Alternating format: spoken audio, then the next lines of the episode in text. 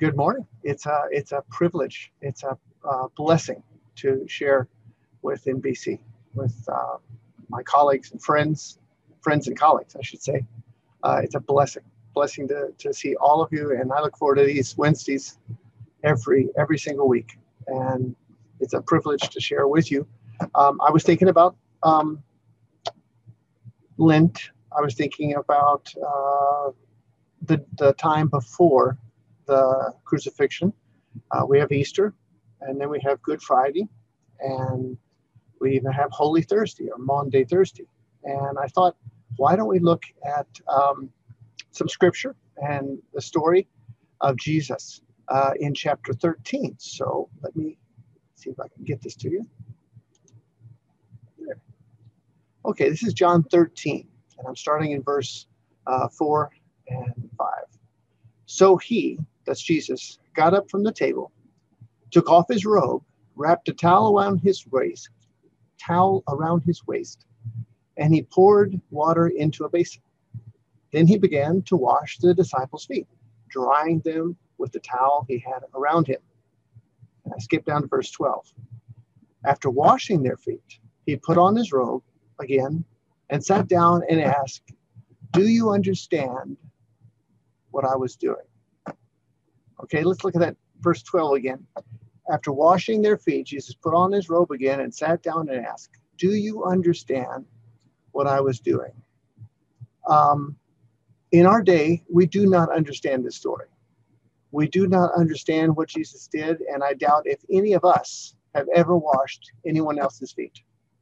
Uh, that's just not an American thing to do, nor is it anything I've seen done in other countries. What would you have felt if this happened to you? What would you have thought if you were one of the disciples that night? When Jesus said, Do you understand what I'm doing? Would you have understood what Jesus was doing? I certainly wouldn't have. There's no way. Let's, let's go back and let's look at that. So he got up from the table, took off his robe, wrapped a towel around his waist, and poured water in a basin.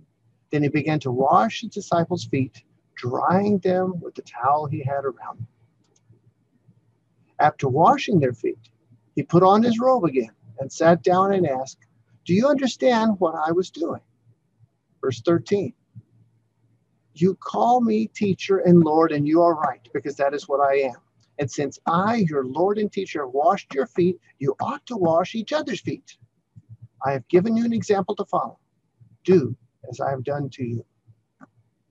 Since I, your Lord and teacher, have washed your feet, you ought to wash each other's feet. And then he says, I've given you an example to follow. Do as I have followed. Do, do as I have done to you. Uh, he's basically saying, hey, since I did it, you need to do it. I've given you an example but I'm pretty sure the disciples had no idea what was going on. Let's go back. Let's look at it again. So he got up from the table, took off his robe, wrapped a towel around his waist, and poured water into a basin. Then he began to wash the disciples' feet, drying them with the towel he had around him. When Jesus came to Simon Peter, Peter said to him, Lord, are you going to wash my feet?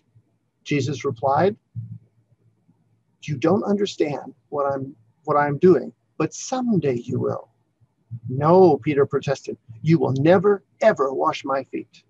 Jesus replied, Unless I wash you, you won't belong to me. Simon Peter exclaimed, Then wash my hands and head as well, Lord, not just my feet. Jesus replied, A person who is bathed all over does not need to wash except for the feet to be entirely clean. And you disciples are clean, but not all of you. For Jesus knew who would betray him. That is what he meant when he said, Not all of you are clean. After washing their feet, he put on his robe again and sat down and asked, Do you understand what I was doing? Now we see a little bit more of the entire scene. Now we actually hear someone respond to Jesus. One person, Simon Peter, is brave enough to say something, although I don't think we would all applaud him. Peter said to Jesus, Lord, are you going to wash my feet? Uh, my guess is that it was okay to Peter up to that point. But now I think Peter was getting very uncomfortable with the thought that Jesus, his master, his Lord, was going to wash his feet, his dirty feet. Verse 7, Jesus once again responds that, G- that Peter is not understanding what was going on. Someday he will, Jesus says, but not yet. In verse 8, Peter just says, No way, Lord. You are never, ever going to wash my feet. Now, why was Peter so vehemently protesting this? Why was he resisting Jesus? Could it have something to do with the fact that Peter should have been washing Jesus' feet? Could it have something to do with the disciples and that they had been arguing about who was going to be the greatest in Jesus' kingdom? You can read it in the other gospels. That's exactly what they were arguing just before they came into the this last supper scene. Could it could it have something to do with the fact that normally the least important person in the group would do this task, the washing of the feet of everybody? Nobody great would ever take off their robe fill a basin, and kneel in front of each person and wash their dirty feet. What was Jesus doing? This should have been done by the youngest.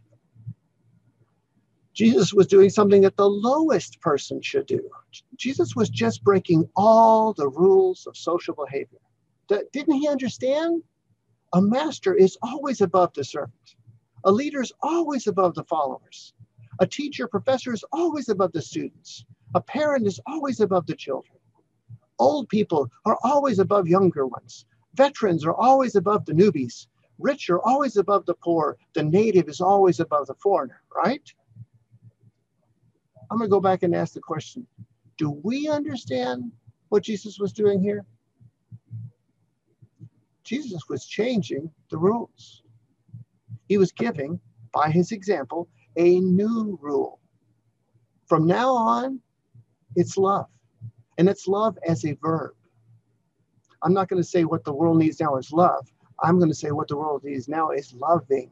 And we need to love. He certainly humbled himself. And that's the way I've always seen this passage that he was humbling himself by washing the disciples' feet. But I think it's more than just humility. I think Jesus is trying to show them his rule is to love each other genuinely, sacrificially. How do we know this? Let's go back and read the whole context. Let's go back to the first verse of chapter 13. Before the Passover celebration, Jesus knew that his hour had come to leave this world and return to his Father. He had loved his disciples during his ministry on earth, and now he loved them to the very end. It was time for supper, and the devil had already prompted Judas, son of Simon Iscariot, to betray Jesus. Jesus knew that the Father had given him authority over everything and that he had come from God and would return to God. Verse 4 So he wrapped, so he got up from the table, took off his robe, wrapped a towel around his waist, and poured water into a basin. Then he began to wash the disciples' feet, drying them with the towel he had around him. He humbled himself, certainly. But I think he was smiling. I think he was emotional. This was the last night he had with them. And I think he was looking into the faces of each disciple, happily serving them with agape, unconditional, infinite love. This wasn't an obligation, this was loving.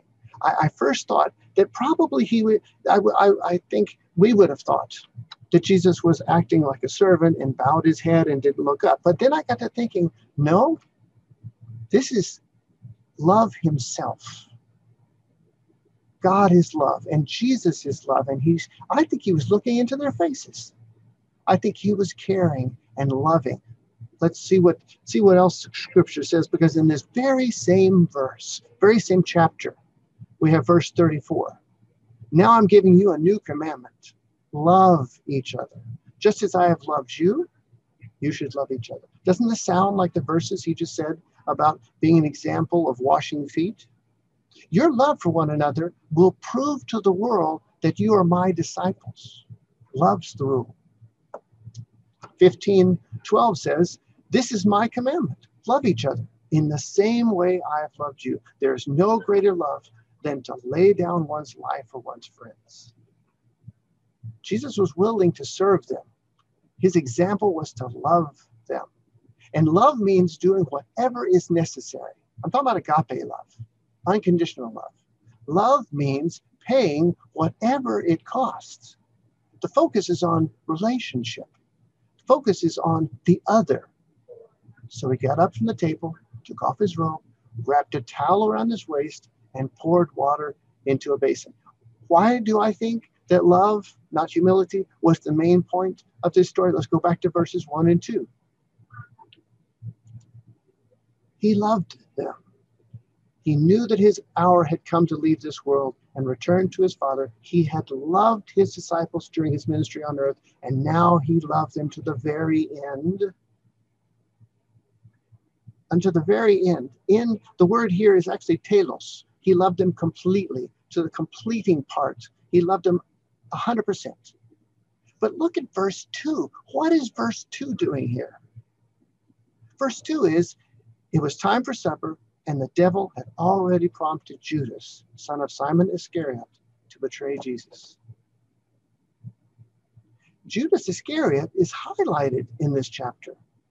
You'll find him four times, five times in this chapter. Right here, verse 2. The context is clear. Judas was highlighted here, and he was actually implied even in verses 10 and 11 when, when uh, Jesus said, I know that you're not clean, not every one of you. Jesus knew that Judas was betraying him. Judas probably had the 30 pieces of silver in his pocket when Jesus was washing Judas's feet. That is love. Jesus knew that Peter was going to deny him within just a few hours. And Jesus washed Peter's feet. That is love. Jesus knew that every single foot he washed that night was soon to be used to run away from him when the soldiers came for Jesus to arrest him. That is love. But I also think Jesus knew, I know he knew, that this was his last night before the cross. He also knew how beautiful are the feet of those who bring the good news. Do you think that when Jesus was lovingly washing and drying each disciple's feet, he was looking up into each face and he might have been thinking 20, 30, 40 years into the future and seeing each disciple preaching the gospel around the world? Do you think he might have been thinking of how each of them would serve God and suffer for his name, and that 11 out of or 10 out of the 11 would actually serve, uh, be martyred for his name? He knew that Judas was getting ready to betray him that very evening. He knew that Peter was going to deny him three times that very night. He knew that every disciple was going to run away and hide. But he loved them anyway. That's the infinite love of our Savior. What are we supposed to do about this? Jesus said it clearly. Since I did it, you ought to. He said, I've given you an example to follow. Do this because I did it for you. Love each other. A master should wash the feet of a servant.